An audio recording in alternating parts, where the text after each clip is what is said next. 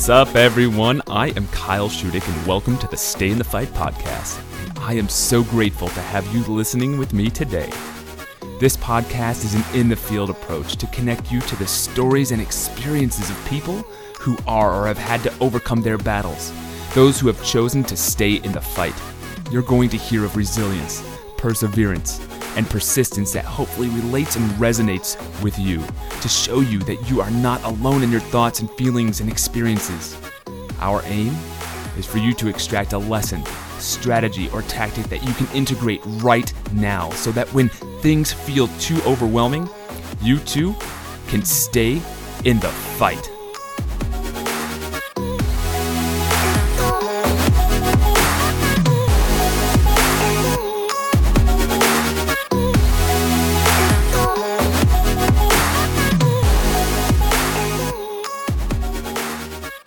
right now I have Nathan Simmons on the podcast. So, welcome, Nathan.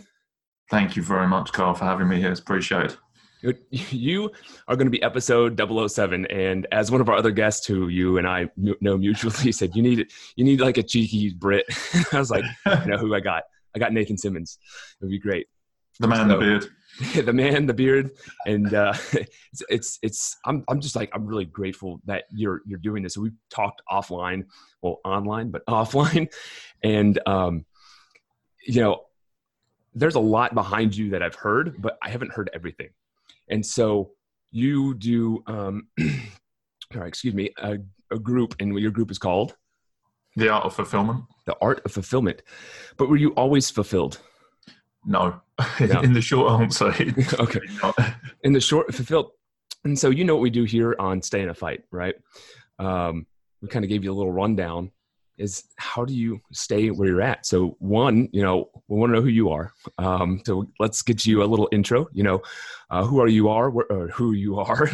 Um, you know, where you're from. I think some people can guess. You know, yep. what really occupies your time right now. Okay, so who am I? Um, I'm Nathan Simmons. I come with over 20 years of leadership experience. I've worked in multinationals in multiple industries. Um, I've even had, it sounds more luxurious and incredible than it is, I've even had the pleasure of managing the European customer services for some small magazines such as Time and Fortune magazine, Harvard Business Review, while I was living in Amsterdam. Just small ones. Uh, just small ones.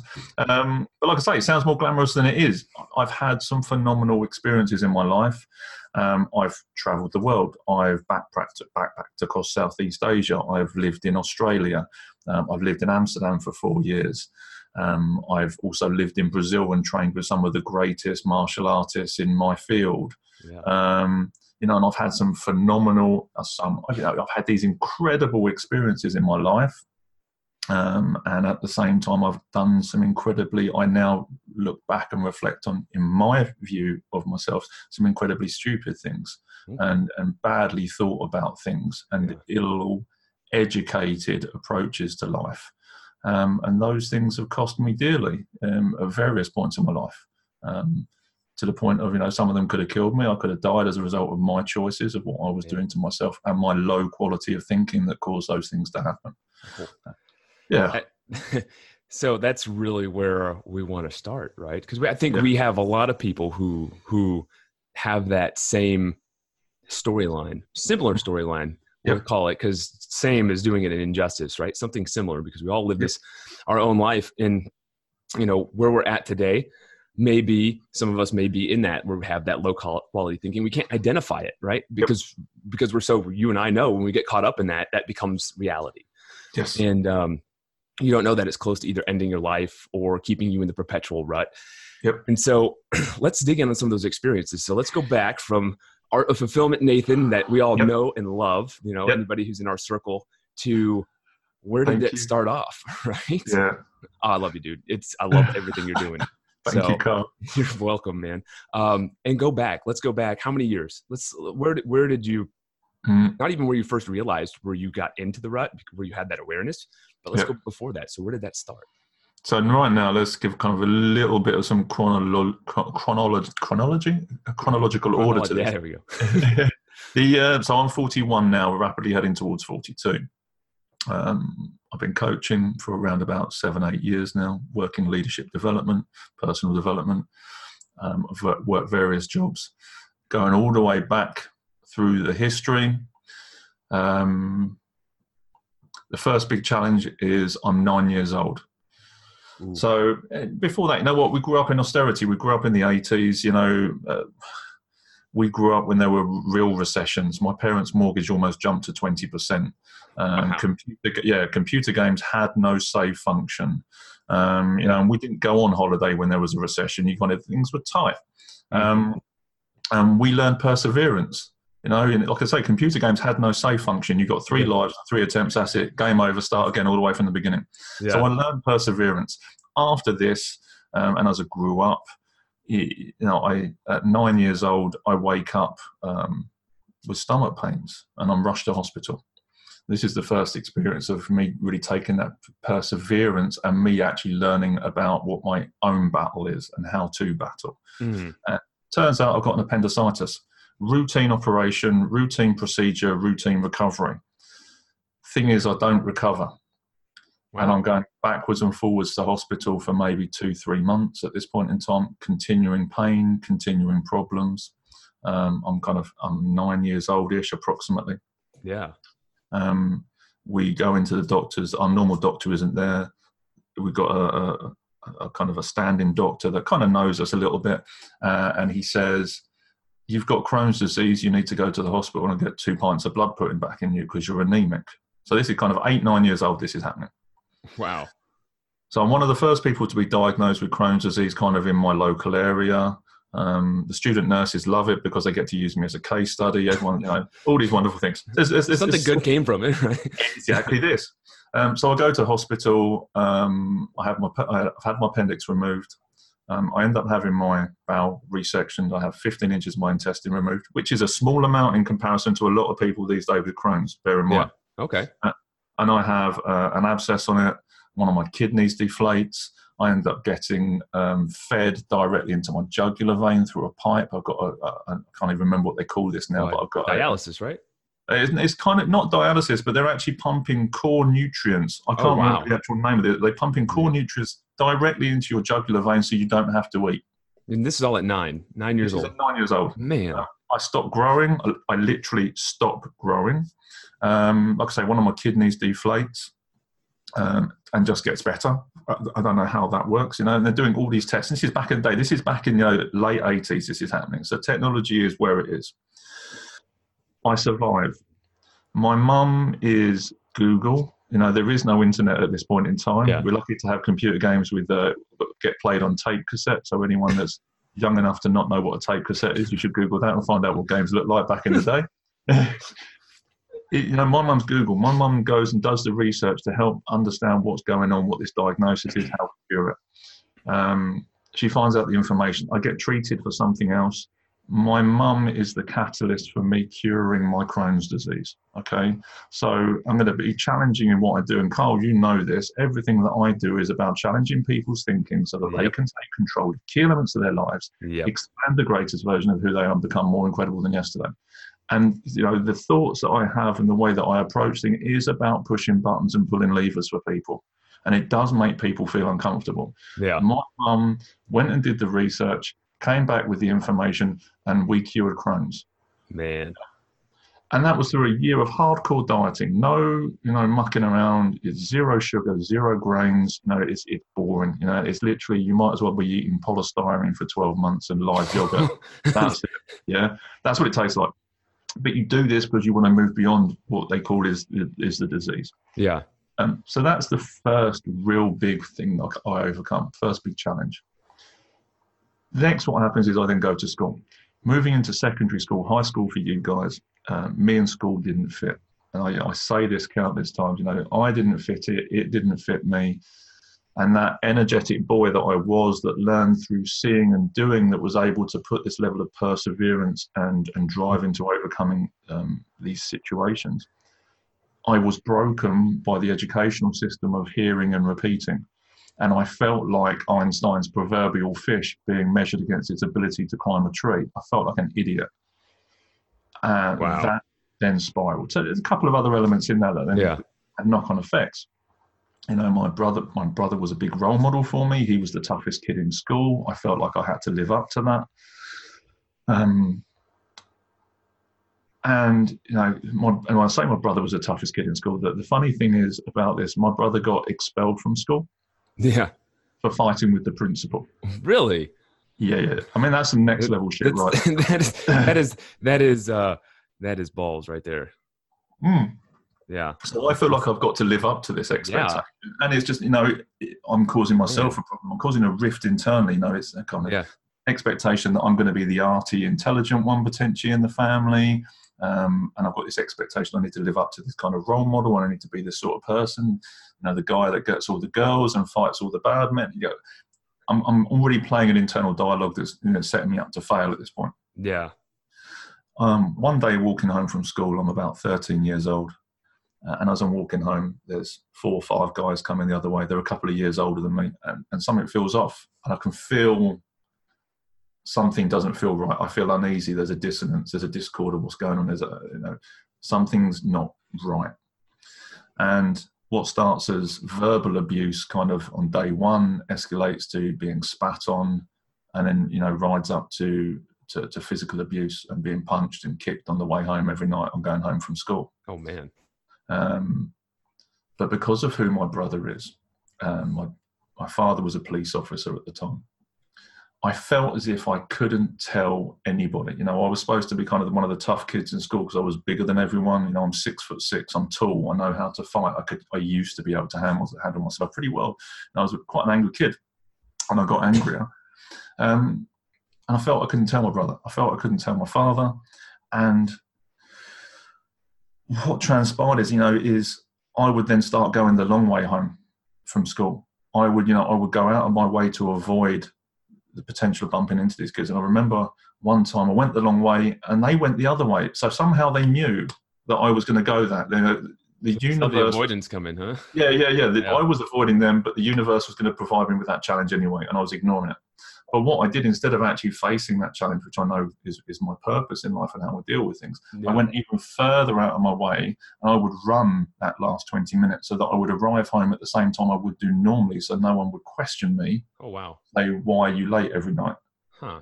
Uh, so instead, what I was doing was just making sure that I was running even further and faster to avoid facing into the challenge that I understood now that I need to deal with. Yeah. So Because, yeah. Oh yeah. So I mean, you go from this like nine-year-old boy who goes through this like immense um, pain and, and frustration and, and, and medical, just like uh, I would say, no man's land. Especially, Yep. I guess, for where for where you're at, because you're one of the first people in the community, and you come through it, right? So you come out on the other side. So does that make you feel pretty powerful at the time? Like, hey, we overcame this and we're moving forward. No. No. No, no, no, not at all. You know, because it's. You know, at one point I was just the sick kid. You know, I was I, point I was trying Makes to I was, try, I was trying just to attempt to get back into school, and there was times I was going to school and I actually had a nasal tube in, so I was actually still getting fed through a nasal tube Oh wow. liquid nutrients because Yeah. the stuff tastes disgusting. You know, it, it doesn't taste like apple pie; it tastes vile. Um, so I even attempted to go to school with a nasal tube in. Um, Yeah. Then set me out as the odd kid. You know, it sent me out as oh Mm, look, there's yeah. the sick kid. Um, so that was challenging. And I was off school for nearly nine, ten months in that first year. hmm Um, and there was even an offer of me staying behind a year to repeat that first year, which I didn't want to do because then I would feel like the odd kid who's a year older than everybody Yeah. else.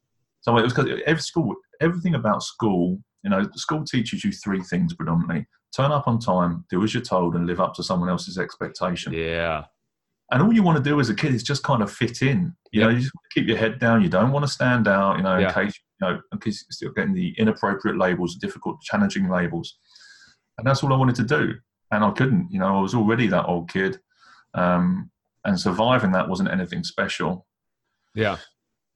It was just, I think it just added more problems to me Oh. mentally because I felt like I was still Okay. an outcast, an oddity. Yeah, that makes total sense. And I mean, then you go into the next the the I think the years that are some of the most challenging, right? When, when the the coming of age, the teenage years, especially for young boys, and because that's yeah. what I've experienced.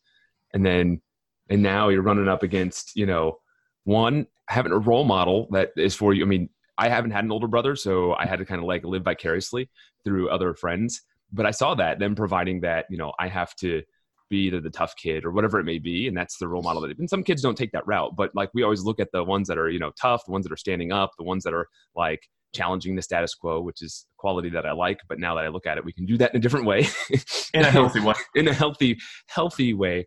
Um you know and then because you have all that in front of you like your father being a, a you know part of law enforcement and, mm. and that brother who has that um wow, run, you're you're actually running to keep them from seeing that you're running. Yeah. Wow. Yeah. Man. There, there was this. There was this in.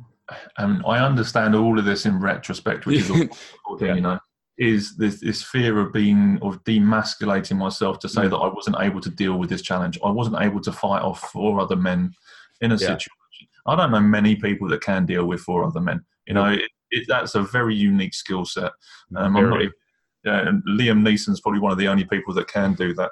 Um, Every movie he does. but it, I didn't know this, you know. Yeah. And, um, I put a lot of pressure on myself, and I think mm. young men do. Yes. They put a lot of pressure on their parents, on their fathers and their brothers, etc.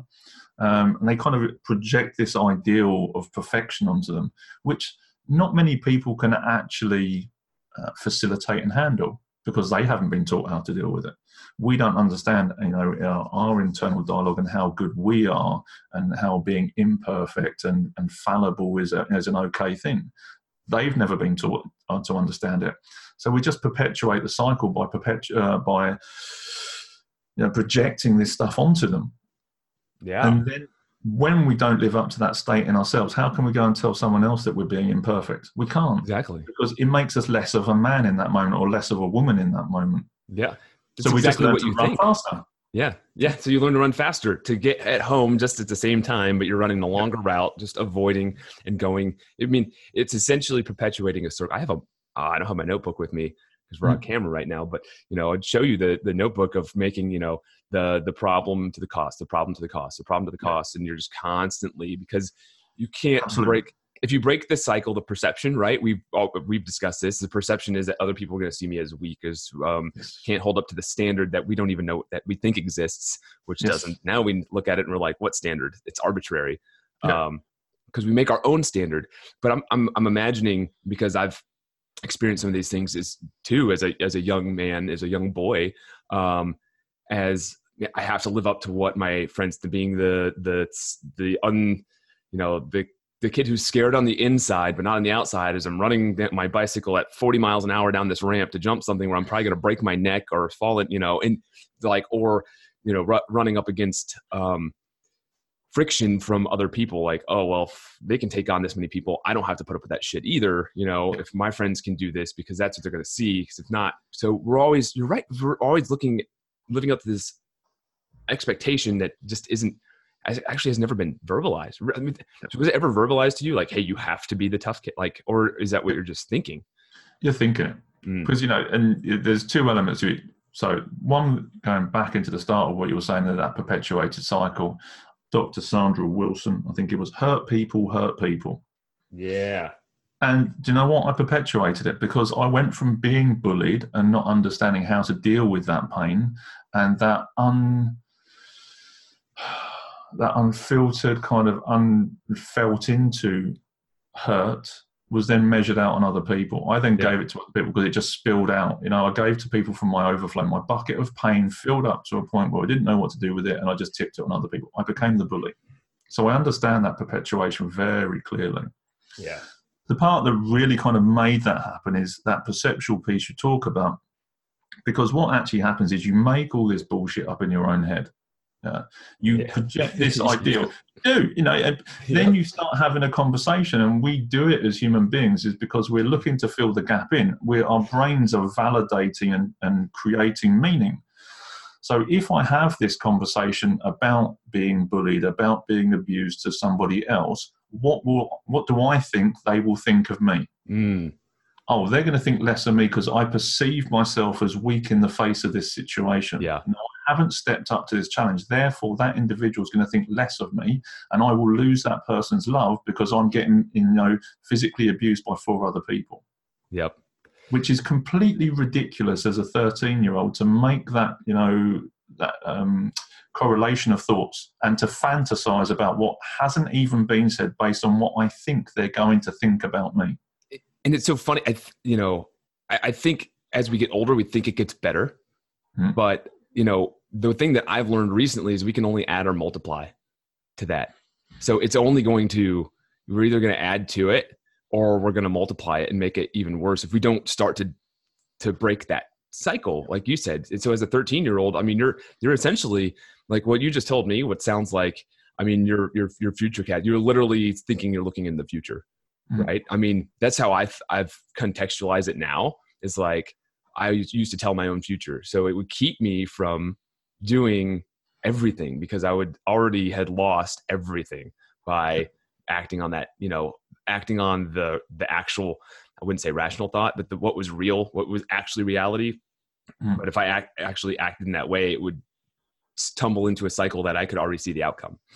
Yeah and it, it is when you kind of you start to project into that future and you start to worry and you start to you know, depressions and anxiety start kicking in because you're playing out that future role and that part of your brain cannot decipher what is actually real and what is make believe. You know that the um, the primordial yeah. parts of your brain are, are, kicking in. The amygdala's firing up because you're worrying about how you might feel in the conversation with your father when you tell him mm. you're being abused. You know, or getting getting your brother involved into this situation. You know, so you don't do it. That panic kicks in. But it's based on complete fantasy. It's irrational. It the future is a made up version of something that hasn't yet happened with your imagination and your emotions filling in and escalating and de escalating the key elements. That is. It is. and, and, it's not doing you any favors because no. it hasn't even happened and it's yeah. just holding you back. Whatever decision you actually make is the right decision for yourself at that point in time. I understand that now. Yes. When you look back, though, is there a decision that could have changed the trajectory or something? based on that information, okay, how can I share a message with someone else to say it's okay to have that conversation yeah. if you feel it's right? Therefore, the cycle stops in someone else. Boom. Giving that. people that comfort and understanding that they can make a different choice based on the choices that I didn't make, and this is what the effect it had on my life as a result of it. And that's the only way we're going to learn is from one like uh, I, I, just shared with somebody uh, with the, the bill gates quote right success is uh, the what the not the greatest teacher i can't remember i'm not i'm not the quote machine but right success just it doesn't teach us anything what does is the failure to where we didn't get to the outcome we you know deep in our heart wanted you know because we kept ourselves from from going forward. And so now we're i mean we're really building on something which i really like you know? I mean we see all this stuff and this is a lot of correlation to some of the other conversations mm-hmm. i had. As, as a kid right this all starts right when we're so malleable when like we don't understand societal or we we put societal expectations in the place where we know that we think that there are these expectations that aren't you know well, one, we get them projected on us from the education system. Yep. You and I both have yep. a similar view on that. And then, yep. then how society thinks because they haven't broken the cycle yet. So now we're building up nine, 13, and now we're into a place where you've already said, Hey, now that I realize as a 41 year old man, you know, and been doing this for seven or eight years now, where you realize these things like I could go back, hindsight being 2020, this is what I would do. So let's get to the point where you're down and out, right? Um, you know, where you know now that you've kind of i think next step is probably coming out of school yep. and you definitely feel you know you're you're you're just you're you're out of it. And finally you know let's get to that point where you just triggered and had that oh my god you know i need this cycle is bullshit right? Mm. and so what got what got you to that point? Like so we have all these things going on you know the the the, the sickness and then of course the the verbal and, and actual physical you know trauma you felt through a school. But know at some point you said hey i made this realization so let's connect into that Let, let's get to let's i want to how do we draw that line from that perpetuating cycle and then all those realizations along that line and this is the challenge there were multiple events where oh. i kept getting kicked in the ass quite literally um, and getting the learnings in different ways. So at 13, the bullying started and has stopped. I've become the bully. I've got myself a reputation for being the kid with the anger issues. Mm. Um, I yeah. have physically assaulted people with weaponry um, at school. Um, you know, I had rage problems. Yeah. And you know, I'm, I'm, at this point, I've learned you know a, a reasonable amount of martial arts. I can you know, apply some of this in kind of a fairly effective way, but most of it is just uncontrolled rage. Um, I leave school at 16 without very many qualifications because I've started smoking marijuana. Um, okay. I started taking hard drugs already at this point at around about 15, 16, um, in kind of small doses at this point in time. But I'm just self medicating to get through the drudgery and the problems that are in my own head. Yeah. I leave school, I start working. I'm going through kind of the the motions. I'm going. I'm getting into bar jobs. My dad's pushing me to, you know, what are you going to be? What are you going to do? He's yeah. just doing the best that he can because he wants me to see, you know, wants to see me succeed more than he did. No, any right-minded parent wants their child to be yeah. more than bare minimum equal to. Yeah. Um, and he just wants that for you. Know, it's always done with the best interest at heart. But he only has two questions: What are you going to do? What are you going to be? That's it. He hasn't got another, he got the skill set or the question set uh, of a coach or a mentor to go take it further. He's already been asking me that question since I was 15. So this pressure is applying and applying and applying. Yeah. And I don't have the answer. I don't know. I don't know. I don't know. Eventually, what happens is I, I, I go traveling. I, I return back from traveling. This is about 22 years old. 22, 22, 23 years old. I return back from traveling. Um, I'm lost. I don't understand my place in the world. I don't understand what my meaning is, my significance, my purpose. I don't, mm. I don't understand this language. I don't know. I've always known that I'm meant to be doing something. I don't know what it is. It's there, kind yeah. of bubbling away in the background. What I then find is that after returning from traveling, I've gone back to the same town, I've gone back to the same job, I've gone back to the same people. I've gone, you know, I've gone outside and I've seen this world of these experiences and possibilities and, and potentialities just to come back to the stuff that I was leaving behind me. The running away, the stuff that I hadn't reconciled deeply in myself before I left was still back there when I got home. And all I did was go straight back into it again, but even harder. Wow. Eight months later, and this is the best way that I can describe the story, and kind of it helps me to stay focused emotionally on this. Is um, I'm 20 minutes walk from the Elephant and Castle train station in London, in a grotty little townhouse, lying on a grotty little sofa, um, with my arms pulled up against my chest. My jaw is juxtaposed to my face, and probably if you'd seen me, you would have called an ambulance because you probably would have realised that I'd overdosed on recreational drugs. Oh man! Um, I'd taken excessive amounts of ecstasy and excessive amounts of cocaine that probably would have killed most people had they not had the level of tolerance that I had because I've been building up to this moment for some time. Yeah. Um, kind of you have the um, kind of the, the you know, when you take one on one night, you can't just take one the next night for the same level. You have to keep doubling that up. Yeah. You get to a point where it's kind of easy to do those sorts of quantities, but when you get to a point, you tip over. And I was standing on the metaphorical edge of the precipice, looking over with a big fucking decision to make Man. about my life, what was going to happen, and where I was going to go with it. So I looked over the edge and I said, you know, I, I, I, was clear, kind of a conscious, subconscious level, whoever it was, whether it was me, whoever else, I've got a choice here. I'm either going to die or go to prison. Hmm. And neither of those options are actually what I'm designed to do. Yeah. This is not my purpose. I have a purpose, and this isn't it. So I literally stepped back from the whole thing and said, no more. Oh, that that is all right. So that is how so many people see it though. It's either it's either deci- bad, worse, negative decision A or negative decision B. Yep. Because the choice is, I've been going down this path. We're either going to continue down it in this way or this way. There is no option C, right? Because yep. you don't feel like, how, I mean, how do you get to the point where you actually just say like, no more right i mean that's that's the thing i think the challenge for so many people is where you say not today right Yeah. just all of a sudden you just click and you're like fuck not today and this Yeah. is going to be explicit episode not all of them are but knowing how you and i go at it yeah, yeah, yeah, yeah. I should have people to swear. I'm sorry. I'm a sweary person. There are rules to this, but you know, Uh, I- I came from the Marine Corps and the oil and gas industry, man. Like, I've got I've got it in my blood.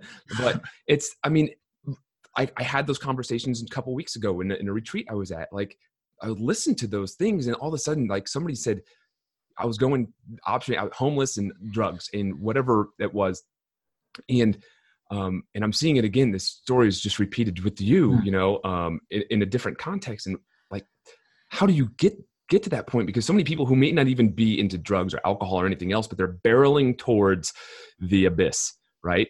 You know, and it may not be. Uh, it could just be giving up completely and in, in resigning to the fact this is where their life is now.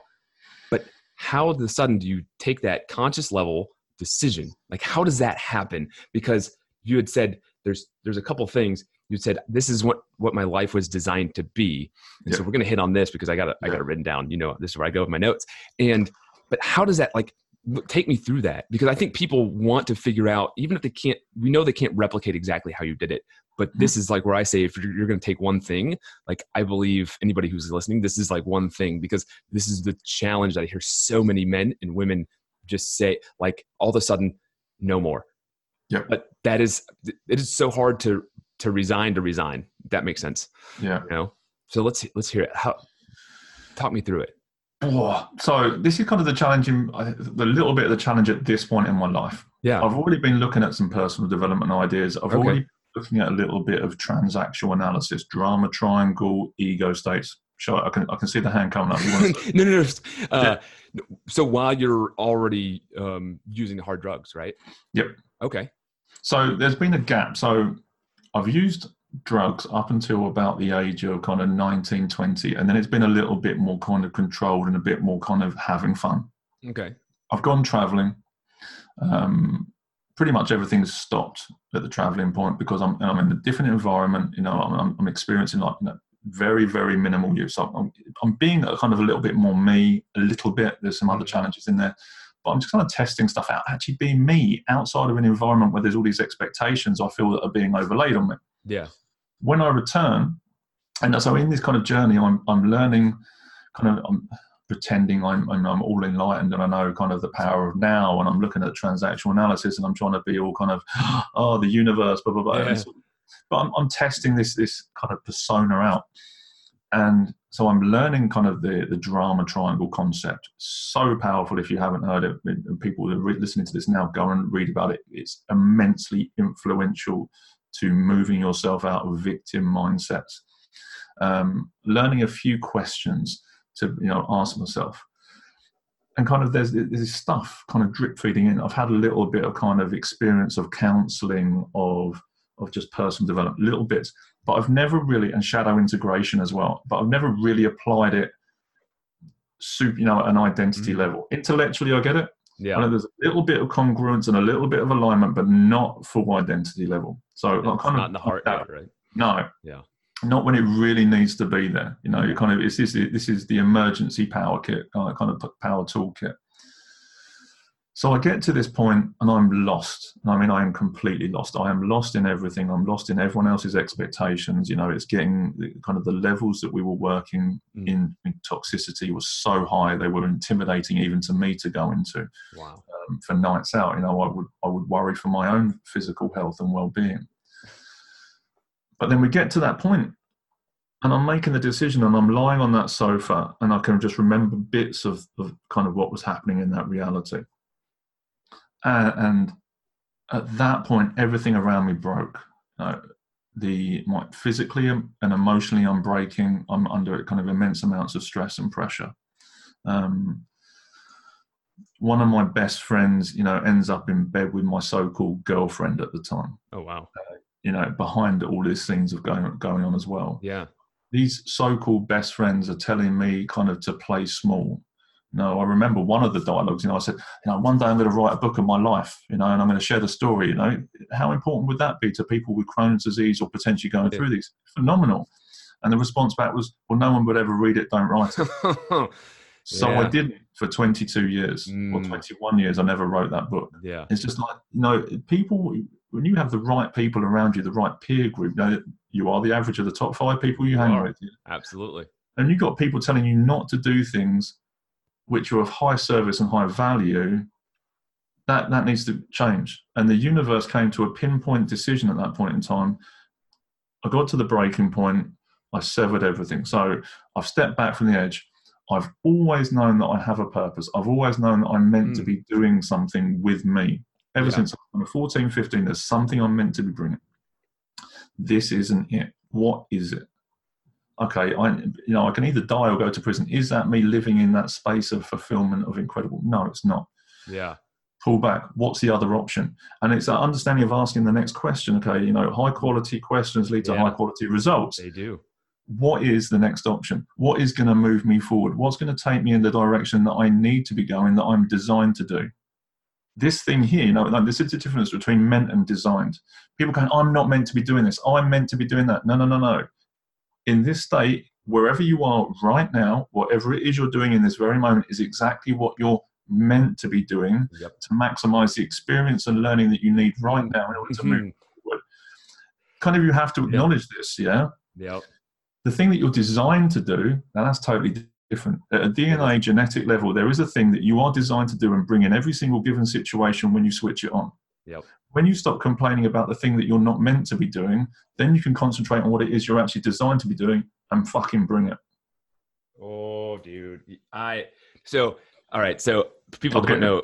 I'm so angry people- now. The, Oh, the rage is it's- coming up. it's the good it's the good healthy so i taught you know and henry and i have, have got to go back and forth we, we said that conversation Yeah. I, I call healthy aggression right Yeah. which is i firmly believe in the harmony between healthy aggression Yeah. and emotion so I, that's my standpoint nobody's ever going to take it from me and but it's healthy because you've you've you've described something that i've heard a million times is that people decide at one point there's option a option b but if i if but i'm so close to it so i learned a I learned a term that I've always known it. It was called fusion. And so fused to this who I am right now, this in my moment, what you said, what you're experiencing versus what you're designed to do. And Mm. I love it because I firmly believe you said it's in your DNA. So that means you were assigned it before you even like were like consciously thinking, right?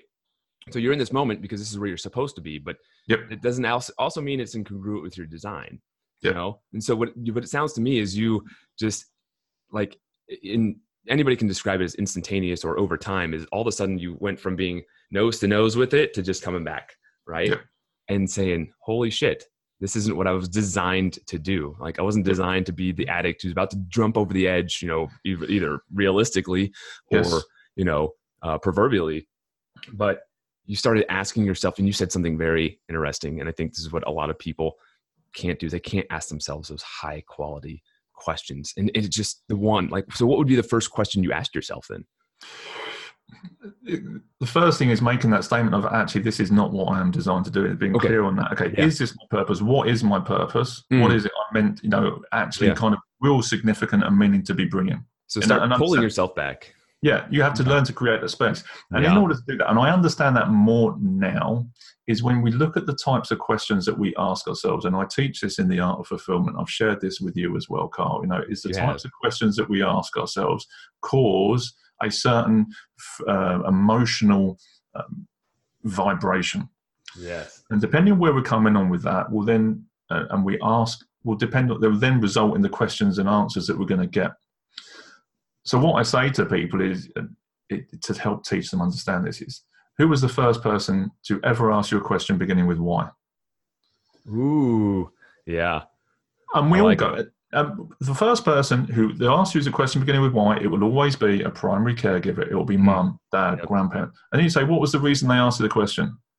And they'll say, because I was doing something wrong. yeah Why did you do that? Bam. We already assign an emotional reaction and a label to the type of question that we're asking ourselves and we're asking other people. You know, why, well, why are you so overweight? And you know, your brain being the valuation machine and or validation machine is going to give you an answer, whatever you put in. Yep. Why am I so overweight? Why am I making bad decisions? Why am I taking these drugs? Why am I behaving in such a way? Bam, bam, bam. And all these negative responses come flying back yep trick is we have to understand we have to take the why out of it and we have to start using that very intelligently I'm not saying don't ever use it use it intellectually yeah So what we do is we create a level of objectivity in our moment and we start asking questions beginning with what, not why. Yep. Yeah. So what was the thinking behind this? What were the steps that led up to this? What is it I need to do now that's going to move me beyond this? And in doing this, what we do is we ask what to find why, never why to find what. We want to reduce and remove or kind of lower down that emotional content so we can just create enough space to look at it and create enough distance to step back from the edge of the precipice reassess what it is we're doing what road we've gone down. And you know what? If we're going down the wrong road it is always okay to walk back and take a different path. Oh you know that that is part of that um to me part of that acceptance is that i am walking this path right and but nobody ever feels they can backtrack.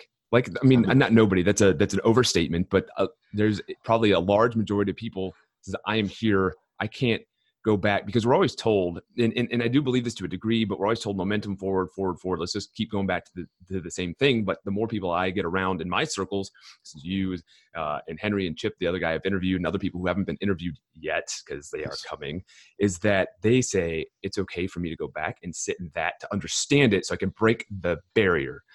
And that's the thing is like that massive momentum if you're just leaping barriers guess what still exists? Yeah that yeah. that that barrier. And that's from what you just told me that described that to a t. Um, but i do have a question about that. One i love the uh the what to find why and and not why to find what yes. right? so why is that you know again i've i've done that before. I really jumped on my train for personal development. Like why is this? Well you know why are you in this? Well because you weren't a good employee. You got laid off a couple of times. Why is you know those because it, it's we're conditioned yes. to, to, to own up to why because you did something horrible in your past and that's over time I mean, I do that with my kids. I admit it. I catch myself like, why did you do this? Because well, you did this because you were, you know, and I'm like, okay, well, what happened, right? Um, yeah. How are we going to, exactly you know, this. Yeah. You catch it. It's, it's like basketball. Yeah. Now, when you feel the why coming out of your mouth, you can yep. literally check it. You can, as long as that yep. ball is going up, you can take it out of the air. Yes. Let me. And I do this with with clients when I'm training. It's like, oh, well, bad question. Let me replace that and let me put mm. a different question And people instantly forget you even asked it because they're now focusing on the question you just yeah. asked. What the brain is a wonderful thing. That is a powerful coaching move, dude. it's it's amazing, and the the understanding in that is when we start to feel the emotions coming out when we're asking those questions, beginning yeah. why with us, is we are creating justification. We are creating excuses. Test it out. Mm. Anyone with kids who's watching this, Carl included, you go and ask your kid something about, you know, ask a why question. Why did you do that? And they'll be like, uh, um, uh, and they'll start digging through. They're looking at the shoes. They'll make excuses. They'll yep. blame their sister. They'll do this. It was the postman. My dog ate it. Blah blah blah blah blah. Yep. And we can just test it out. You know, kind of for just. Oh, I did it the other day, man. I did it. Yeah, yeah. I caught it. I caught it eventually. But yeah And then just and then replace it. Okay, actually, what was the thinking? Like you did, beautiful. Yep. But we need to do this with ourselves. And like I say, it's not about never asking a question beginning with why. It's about using it intelligently and mm-hmm. intellectually and thoughtfully and congruently and understanding. Okay, yeah. well, actually, why is this thing so important to me? What are, you know? Why are these values? Yeah. Um, you know, my my top values. Now, why why am I here? And what am I here to deliver? It sounds like to me like like you said you're using congruently but you're using in a space that's pulling out your qualities not um, justifying right? Yes. So look at the two ways you're just you just asked those questions was you know why am i here? Why do i believe in these values? Why are these things? And you can dig in a positive you know why do i believe in so like my you know my top values? Um and you know, i've said them before is love service connection authenticity and responsibility. If i ask a why question the likelihood that that going to the negative is going to be probably slim to none because mm-hmm. then I'll start filling in like why love because I love to feel loved and I love to love other people. Exactly. But but if you do it on an action, you're right. If you do it on an action, you're immediately going to switch into you know why did I not get this job because I'm stupid because I'm not enough and like it's completely the the power of why can be both well positive and negative just depending on how we ask it. I mean this is really this is a core like meat and potatoes thing that you know uh, so many people just that's the that's the only question they know is why.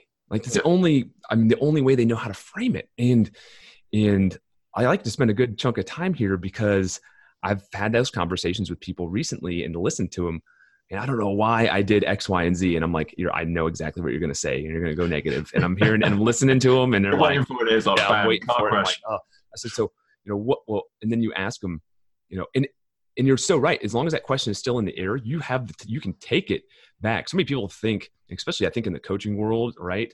Or the consulting world, that we know they're vastly, you know, congruent to one another is that, um, that once it's out there, you don't, you can't ever take it back. And I'm like, oh, you have all the time to just, okay, let's, Yeah. okay. Hey, sorry, let's shift that a little bit right? And we can, but we can do that with ourselves, but we don't either. I think the practiced art form is when you come back to that analogy of, of basketball and checking the ball. Mm-hmm. is When you feel the why question coming out and you don't complete the sentence, the ball is still going up. Yeah. The moment you've completed the sentence, the person is already starting to think and ruminate on it. Yep. That's when the ball's going down. You try and take the ball out of the air when the ball's on the way down. That's goaltending and that's a foul. So it's just understanding where, as soon as you catch yourself saying, it, you can stop it and you can Yeah. put it back and change it. Yep. And when Yeah. you're talking people asking those why questions, you know, it ends up kind of the root cause of why me, why bother, mm, and that's where the why questions. all You know, if we're using them kind of, un, in, you know, thoughtlessly, that's where they will kind of distill down to. yeah. And inaction, it ends up always with inaction and kind of a negative coming out of it. Well, and so, you know, going back to, we already said, you know, we believe in this, this, this design purpose, so we can start asking our quest- questions to get us to that. So we can start to realize it more without asking why. We can start asking what, how, what do I need to do to to be this designed person that I'm at? But you know, so many people haven't been maybe enlightened yet. You know, they haven't picked up a book. You know, like um, what I have in, I don't have anything in front of me. Um, you know, well, I got something behind me, but I'm gonna turn my back. But yeah, start with why you know but how many people have actually haven't picked up those books yet? So they're in this they're at the the cusp right? And you said you already had started to enlighten yourself a little bit but there's a lot of people who haven't because they're like self-development is such a you know woo thing. Still it's becoming way more popular than we know now but it's still a small minority that actually go out and just press into it. Mhm. um, so you know what would you say to someone who who doesn't have that self-development experience who who is at that point? They're here and they are looking over the edge. Um, what would you say then how do they pull themselves you know what can they do to you know pull themselves back go from the you know five foot view looking at the edge because well let's say six foot six foot view because you're looking at the edge and then pull back to the you know out of body experience and pull back Yeah. It comes back to the high quality questions. High quality inputs lead to high quality outputs. And it's understanding that now, is this who you are at your deepest level? mm-hmm. I- Is this what you were designed to bring when you're at your best?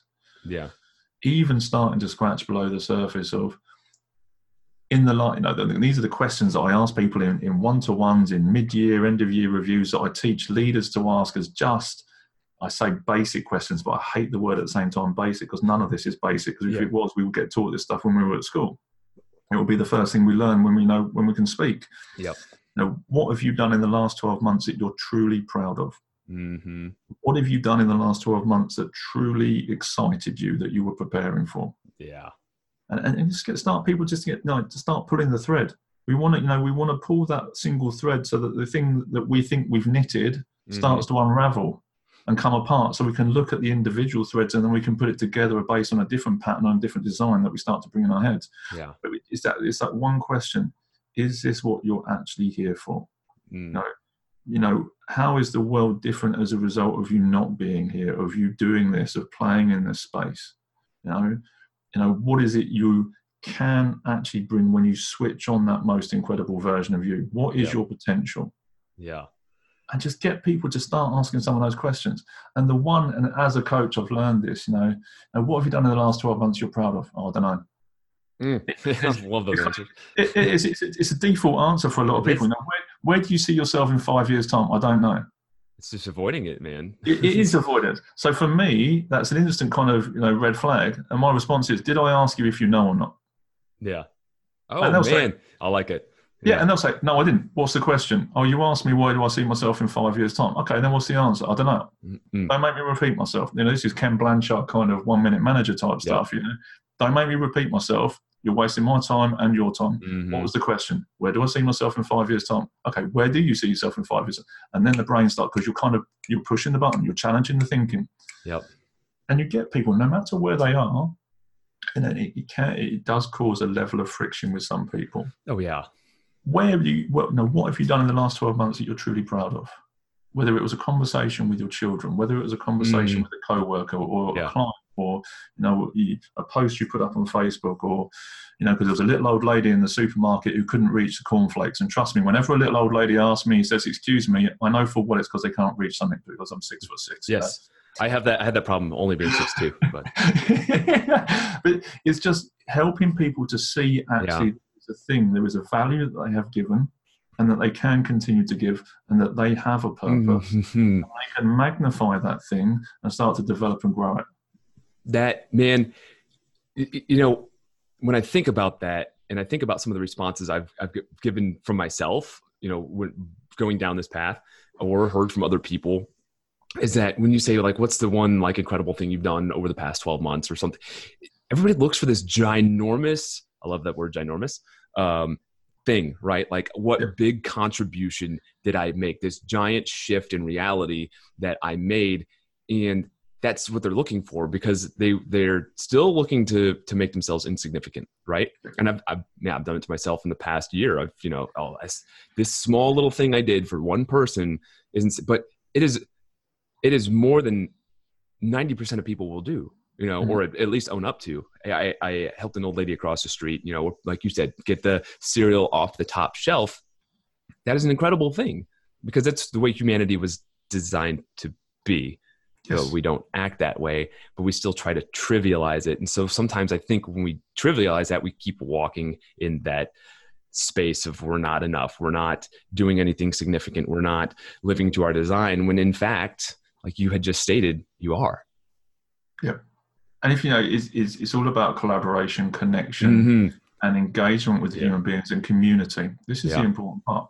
And when even you go back to that kind of example of that little old lady, what is her day like because she can't reach that shelf? Mm. How is she left feeling because there isn't someone there to help her? Yeah, Yeah, that's not insignificant. That's fucking huge. it's humongous. It's humongous, especially in this age of loneliness. You know, we live in, you know, there's seven point however many billion people on this planet, except loneliness is probably the biggest killer on this planet, It one is. of biggest killers. No community, no connection. Yeah. not all of that stuff and it's about making sure that we do have that stuff and how important that com- conversation that you had with that individual that changed the dynamic of their day you Mm. know even by opening a door for someone even by you know i'm sure in america it's the same in the uk you have your co- your coffee shop loyalty card and when you've drunk 10 cups you get your, your 11th cup Yeah. free away Yeah. give that person give that voucher to the person behind you in the queue hmm and see how much their face lights up just from the sheer surprise that actually someone did that for them Yep. just for a free cup of coffee which cost you nothing because it was free anyway That and that is that. I, I think you heard it maybe on the other interview. That is the drop that makes the ripple. it is Yeah. all of a sudden they're having a better day they go and speak to someone else and it then gets passed on and given to someone else you just don't know the impact that you can make off of one small seemingly insignificant action Yeah. right which is all connected back to likely your purpose. Now i believe everybody this is my core belief is that everybody is designed for service right? Mhm. that's what we've all been Agreed. here for. That's always been part of me. You know, it's one of my core you know core values but Yep. that is the thing. But service doesn't necessarily have to be like you know you and i who like coach and consult people. It could just be giving back to your community to your family or everything else. So i think a lot of people one identify service has to be this specific thing when that service is giving that free voucher to the person behind you that's going to change their day and then and consequently change somebody else because now they're in a positive mood like that service could be anything tipping your barber an extra dollar you know like everybody's uh everybody's I hate using the term everybody because it's so general, but it's true. The mass observations that I've seen is like everybody thinks service is this like I have to be that guy who goes and changes people's lives on intention, you know, without saying I can still be serving in the million unlimited capacities that there are. Um, so that's another thing I see people who have been in the situations that you and I have been in, you know, think at first, right? Well, how am I giving back? You know, how am I doing this and how, you know, and so again, they go back to trivial, trivializing it. um, and that's such a hard it's such a hard thing to overcome it really is right Mhm. because we're just we, again i go back to it it's everybody just makes things insignificant and unfortunately um, that's where a lot of society resides man And this comes back to the schooling piece. So when we talk about it does but this is comes back to it does it does So the way that I break it down is the four stages of work, and you've heard this before, and I'm going to show it. You know, the work that we're Very. taught to do, told to do, meaningful work and purposeful work, Mhm. and the work that we're taught to do is, is it comes from school. School is an outdated factory model to create factory workers from the post-industrial revolution or the first industrial revolution, and that's where it comes. You know, it teaches those three things: turn up on time, do as you're told, live up to the expectation. Yep. But what it does though is it creates conformity. You mm. know, you're creating a box to live in. Do not step outside of the box and you will be safe. Yeah. Do not be different because if you do that, you will be punished accordingly. Yeah. Whether it be by bullying, teacher, separation, whatever. Um, you then get marginalized. So you don't want to do that because you feel ostracized from the tribe. Yeah. But then what it does, it starts to create anxiety. And that anxiety is bred at a very early age because, you know, it's am I meeting someone else's expectation? Am I living up to somebody else's standard? Am I going to get my bonus at the end of the year if I, you know, if I haven't done the right amount, Yeah. made the right amount of whatever cans, products, burgers, whatever? This is where it starts to stem from. When we start going out into the real world, and when we start to, to move into that work that we're told to do, where the frustration starts to build up, yeah because we start to understand, oh, there's a blue and a red pill.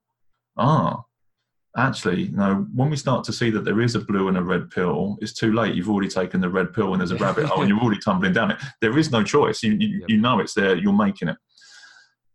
But when we're in that moment of kind of giving that coffee cart, coffee, that free coffee to the person behind us, Mhm. that's unusual. it is People, people don't do that. they don't You, you don't you don't turn up and be nice to someone you don't know. That's not okay. You don't talk to people on the train on the commute into New York City, London, wherever, Yeah. because that just weirds people out.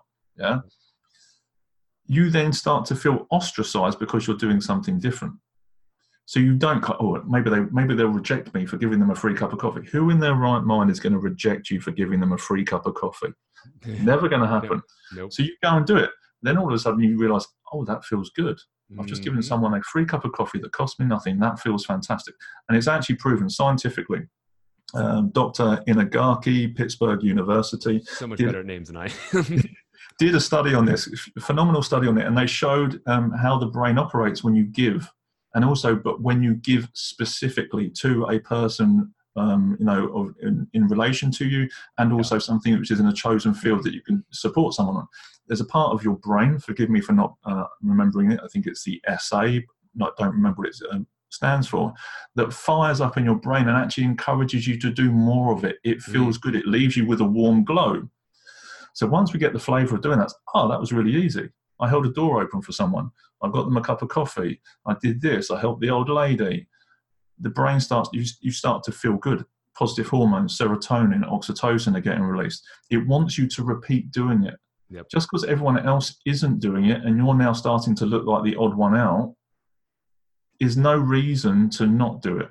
This is what human existence and community is predicated on: is you contributing to the next person to help them have a better day, so they can go and do something more incredible as a result. Yep. Yeah, the whole contribution impact results that you teach, and I've like as soon as you said that, it turned me on because I to to this like whole because I had something very similar mm. before because we've had this conversation months and months and Mhm. months ago, and I was like totally something that has been on my on my board that's like behind me, right? I can look at it. Uh, I tell everybody, you know, the two things I have on my wall are my my my personal statements, my values, my strengths, and then I have the man in the arena next to it, good old T- Teddy, Yeah. um, which uh, which you know is, is that thing but we're, we're so we're so we're, we're sitting there and so let's go to the to the fact because we dug down everything that that that comes of that but Mm. here you are sitting on the edge. This is what i'm meant to do everything else. And i always go back because Yes. i love to let it flow make those connections so people can see those things but let's connect the dots. Now how, how do you get to the point where you are um you know for the vernacular we use in this staying in the fight you've made this conscious decision. I am not leaping over the edge. I am meant for something better. I am meant for something my design is for x y and z. So how do you go about now re- going to the fact of actually executing Mhm. actually saying okay here i am handing that that free coffee to somebody. I'm holding the door for somebody. How do you go from the, you know, if this isn't the right term, the the selfish, you know, um, drug addicted person, you know, who's like, I'm going to live this, and this is the only path I can ever go down, to saying, boom, oh my god, you know, nobody saw I just hit my face, um, and just pulling back, getting this whole thing. Um, and sorry if selfish isn't the right term, but that's like I've been in a similar space and I was completely yes. selfish. Yeah. Um, is that how do you now say I am now the person who's going to start executing on this slowly but surely? I'm going to be the person who is contributing, right, and making an impact. So how does that? How did that play out? Two phases to that. Two parts. First one is coming out of that realization at the point, you know, of this is a make or break situation. What is actually going on in my environment and my relationships? What are they giving to me, and kind of um, how are they holding me back, etc. Mm. And making a really clear decision at that point in time that these people are not beneficial to my well-being and are not helping me to excel in my greatest version. And at that point, it's a very clear decision for me severance. Yeah, you, yeah. You don't you don't sit on a drawing pin and think, oh, that feels uncomfortable and stay there. You mm. pull the drawing pin out as quickly as possible. Yeah. When you learn to tolerate something over a long period of time, though, you don't really understand the pain point until you really hit a breaking point. Yeah. Once that happens, you can then go, okay, I need to make a decision here. Mm-hmm. Uh, there, is, there is categorically what is, where am I going, what's next, and how do I make this happen? Boom cut off. These people not interested. They're not supporting me. Yep. These people are toxic, unhealthy, and damaging. Done. I then make that decision. Six weeks later, I'm standing outside the cinema. It's the night of my birthday um, in my hometown, and the love of my life walks past. We've broken up a little while ago. I haven't yeah. seen her for a few years. Um, she doesn't come from my hometown. Her mum walks past, and I'm thinking that's weird don't say anything because obviously I don't have a lot to talk about with her mum. Yeah. Next thing you know, she walks up as well. So she's there. And we have a conversation. and at that point, it's we have a conversation, we get talking. Turns out she's moving to Amsterdam in three weeks' time. So we you know the, the dialogue's going backwards and forwards. Uh, things heat up. Uh, and a few months later, I then moved to Amsterdam to be with her. so it's just kind of those life events you know had i not have actually severed that moment and made that stop mm. i probably wouldn't have been conscious enough to have actually stopped and had a, a conversation with her. I wouldn't yeah. have even i may not have even been yeah. standing in that place. So there's a journey then. All of a sudden i'm now with her. I moved to amsterdam spent four years there. We returned back to the uk um, I've, I've, traveled to brazil at this point and, and, trained extensively there as well with my martial arts. Um, we decided to come back to the uk um, we've been back to the UK now 11 years. Um, seven years ago, almost seven years ago, I'm having a crisis of leadership. So I've been with the team. I'm working in car insurance sales, um, and I can't get this team to improve. They're they're stuck. Doesn't matter how nice I am to with them to them. It doesn't matter how many bags of sweets I buy them. It doesn't matter how many bonuses I can help them get. It doesn't matter how much I shout at them. They're not moving. I cannot get them to to move beyond kind of below average, kind of middle of the run, not excelling. And I'm really struggling with this. And I'm sharing concepts, I'm sharing ideas, they're not getting it and it's not working. And then our daughter is due to arrive in December 2012. And I'm having this crisis of leadership. My daughter's about to arrive. And it's this understanding that I now have that parenting and leadership are not two sides of the same coin. Yeah. They're one and the same thing. Yes, they are. exactly. Once you have a kid, you're like, oh man, this is, this is very similar. It fundamentally, the same. Yeah, and it fundamentally rewires how you approach things. Yeah, it helps you to kind of gel that leadership thing. It doesn't matter how you become a parent, biologically, um, um, through marriage, through whatever, through a decision. You know, yeah. that shift is is kind of hardwired. You know, they can't get away from it. That's happening. Problem at work. Difficulties with leadership. Bam. Mm.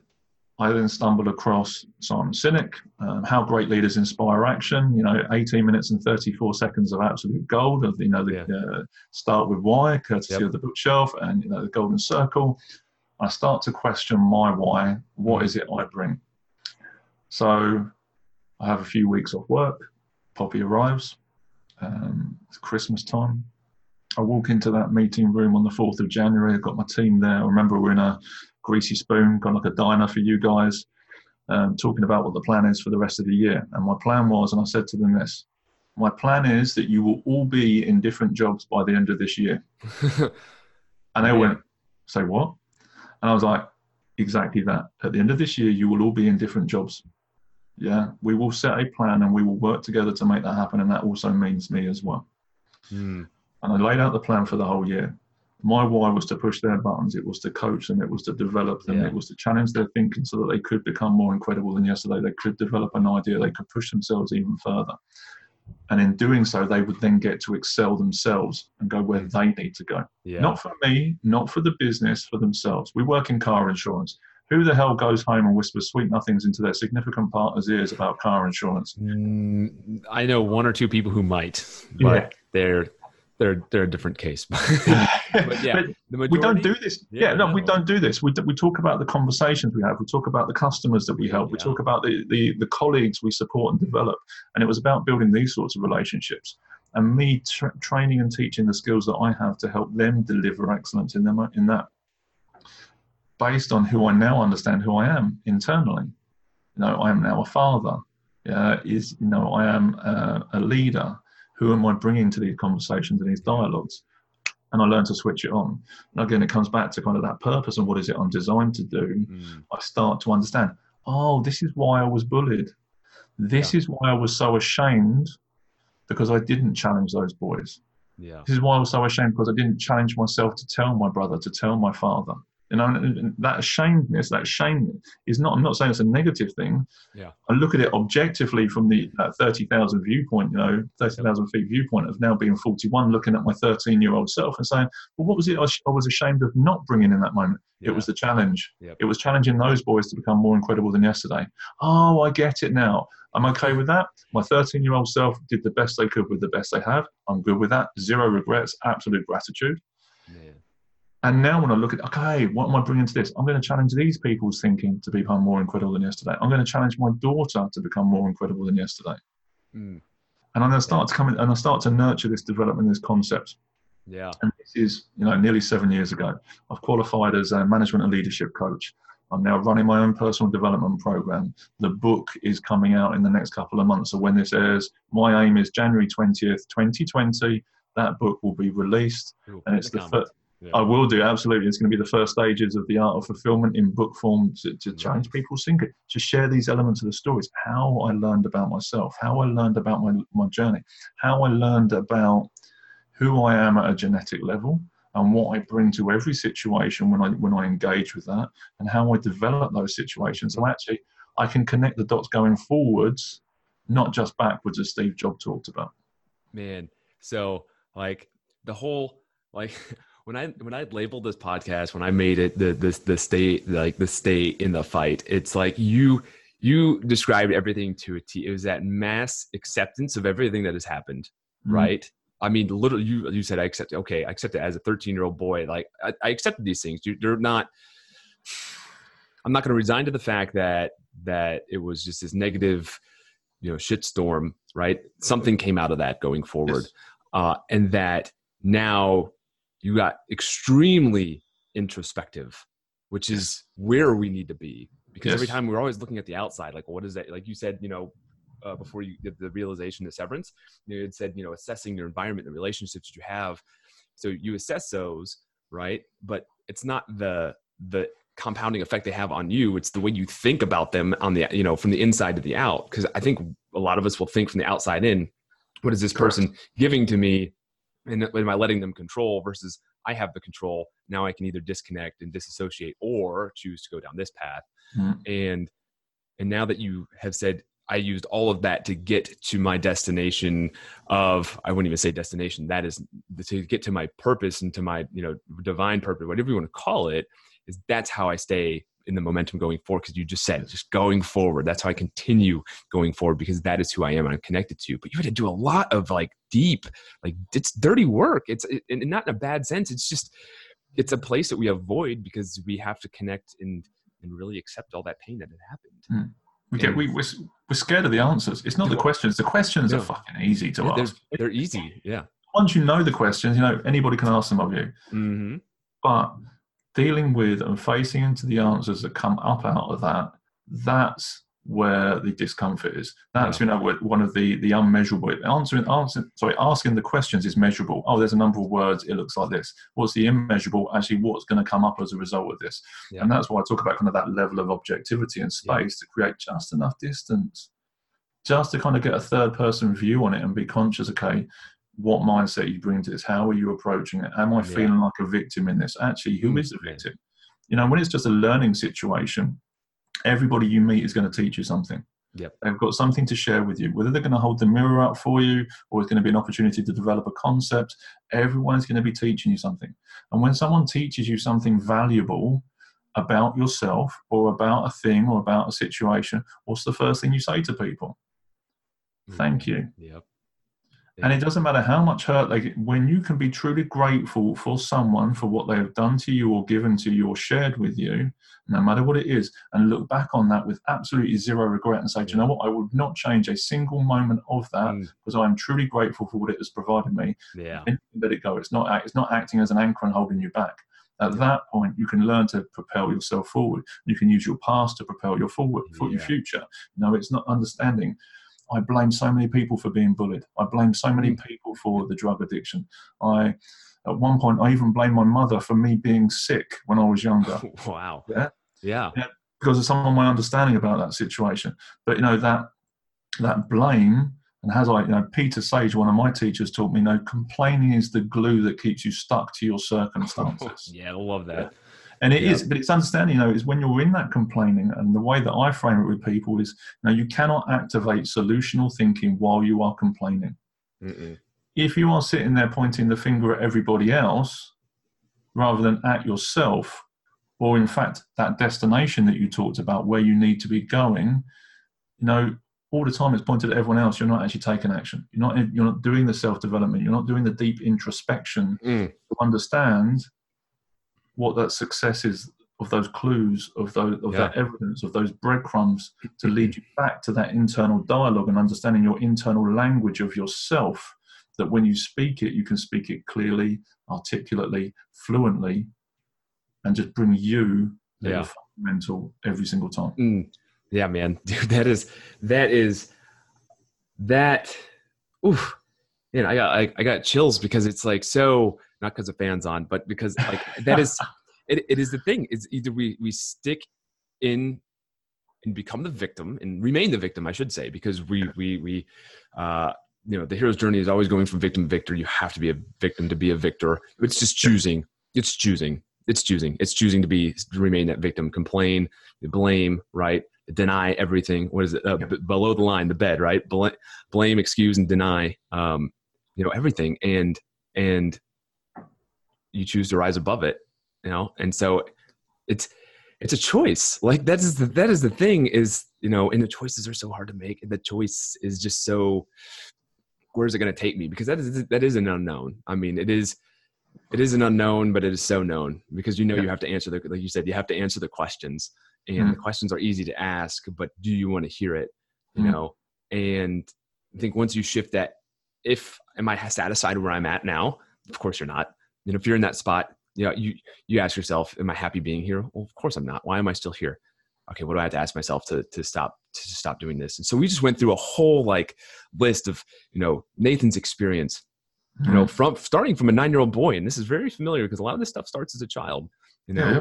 and then going all the way through of like you know how those experiences rack up right over time they just stack and stack and Mhm. stack and stack and stack and become so unbearable to where we reach a point you know and it could be any point in your life you could be 20 or 81 at some point you know you're you're you're, you're trying to hold all this stuff up whereas we'd like to flip that around and trying to push it all down and it's you know really buoyant and wants to come back up um, at some point it's coming back at you you know and it's the one thing that the choice you said it the choice the choice to turn into it and accept it and lean in and keep discovering your purpose uh, or read the uncovering i should say because discovering it's always been there it's just uncovering Yep. we're just sitting where you're at. And unfortunately, you know, we got a lot of us that, um, you know, that's why people like us exist in the world to host a podcast, to have a class or anything else. And you know, I love what you do, man. Everything you said was just like powerful. And there, if, if you can't find one thing out of this, then you need to reach out to one of us because we will, I will find a minute where you can just take a phrase and get introspective on it. Yeah. Just, I mean, what you said from your, you know, you said your mentor complaining is the glue that keeps you stuck to your circumstances. God, Yes. oh my Yeah. God, that's going on the, that's going up there, the whiteboard. every every episode's getting added to the whiteboard. Um, but Nathan, man, like that is there is so much power behind what you're doing now, and where you came from. Mm, like you. there's, you're welcome, man. Yeah, the thank you. There it is. Right. There's, but there is so much power, and one, I'm excited to get to know you, and to for and very appreciative that you came out here to share this because I, I know there's gonna be some somebody who they they're gonna be a passive listener, but it's gonna internalize somewhere. Yep. You may be stuck. You may be addicted to something, or maybe Mm. you're just stuck in your job, unfulfilled with your nine to five, right? Mm. Um, maybe just overwhelming being a, a father, a mother, wherever. There is something in here for you. I like you brought you brought it, and I can't define what it is because it is just what it is that you bring. yeah. And man, um, there's a lot of crucial moments in there. I think if we had like three or four episodes, we can unpack a lot of that stuff. But I think there's enough in here that is going to make some massive movement, my brother. Mm, Um, and so what I like, you know, what I like to leave people with is number one is the the impact statement. If you had to tell the world something right now, like what is that impact statement that somebody you believe just needs to hear right now? It can be a one liner or it can be what you need. You go ahead and tell them right now, like how can they go ahead and stay in the fight?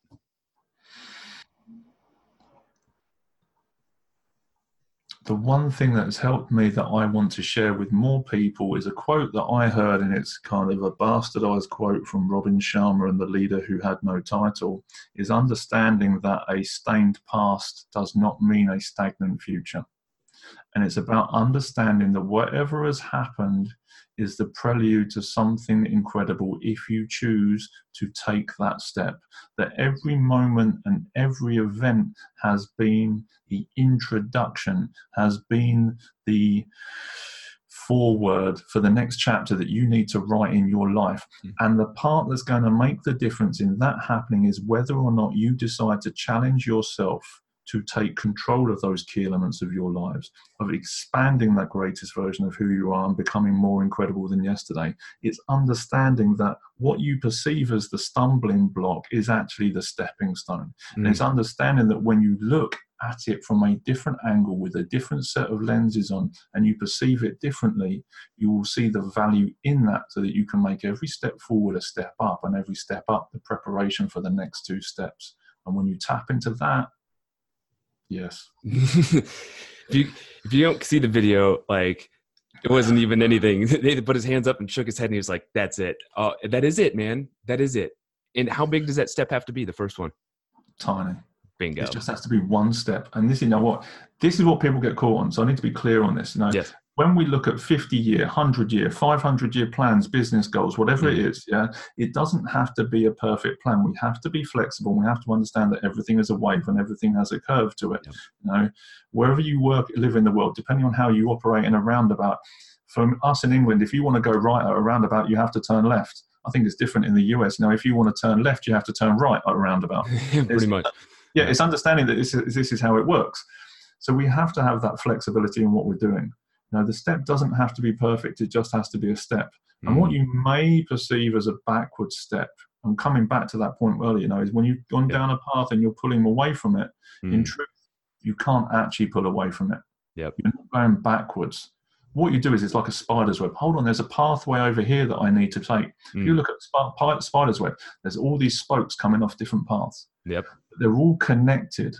When you've gone down one pathway and you're thinking, shit, this isn't right, this doesn't feel good, I'm in a problem here, this is toxic, you don't have to go all the way back to the middle to go back out again. Nope. Take all the information that you've just learned, you hop across, and you keep going down a different path. Yeah.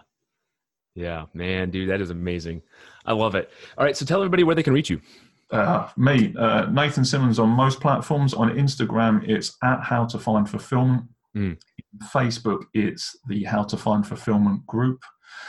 And you can also find me at nathansimmonscoaching.com as well. Boom, man. Well, I'm going to put all that in the comments. So if anybody's you. looking to reach out, if you have a question for him, I'm sure, Nathan, you're more than open to just having an open conversation, no strings yes. attached. Yes. Perfect, man.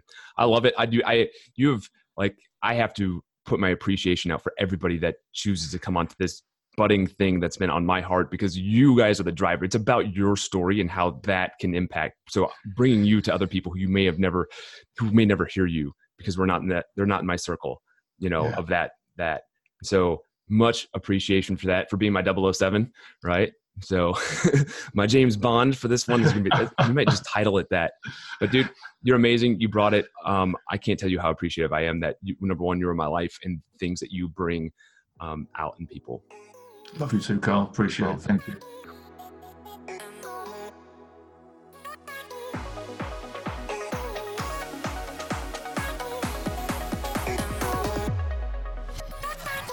Thank you everyone for listening to this episode. We look forward to bringing you new content each and every week through our boots on the ground approach of real and relatable guests. But I'll tell you what, this show cannot carry on without your support. So go ahead and hit that subscribe button, share it with your friends, share it with your family. Thanks everyone for listening, and I want to remind you to stay in the fight.